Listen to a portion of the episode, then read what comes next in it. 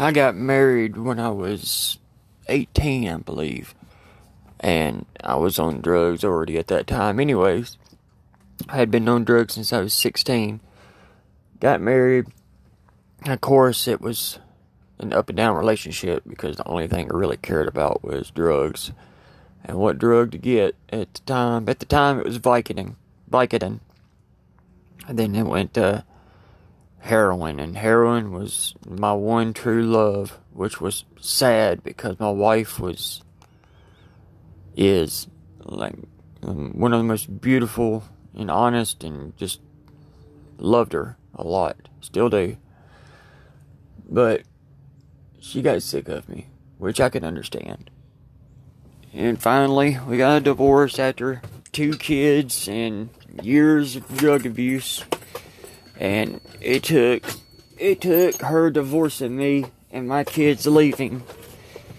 And years after that, probably let's see, she divorced me and probably four years after that I finally got clean. And it was everything in me to get clean. And I lost everything for drugs.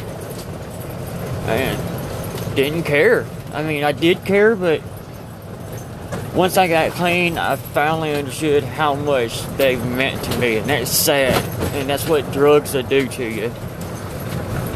They'll uh, take everything away from you and leave you with a hole inside big enough that you'll have to find more drugs to fill that hole. Hey, trust me, I found plenty. If I could do it all over again, which you can hear that from a lot of people doing it all over again, I can't tell you I wouldn't go back to drugs.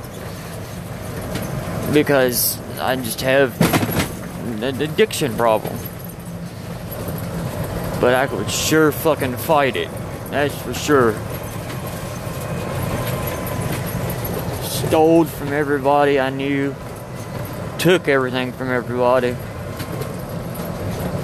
But now I've been clean for five years.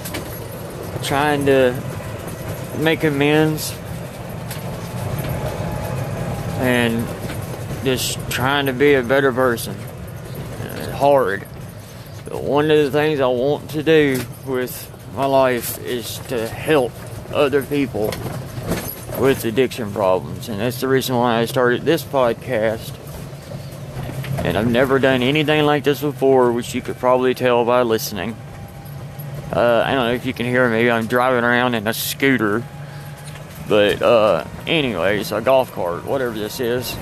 And, anyways, hopefully something will come of this podcast. If it only reaches one person, I'm hoping I can help that one person until I come up with an actual uh, story to tell, which I have hundreds of. Trust me, I have hundreds of stories that I could tell, but I want to write well, at least one down and do a real podcast and actually tell a good story. So, in about a week from now, I'm going to say, what is today? Let me see. Today is the 15th. So, on the 20th, I'll have an actual podcast read out. So I won't be, you know, jumping around from story to story and this and that. I can actually tell a good one. Tell, well, not a good one, but something to hopefully give some backstory on some things.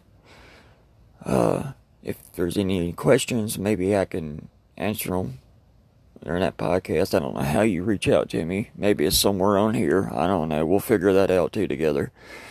But until next time, see ya.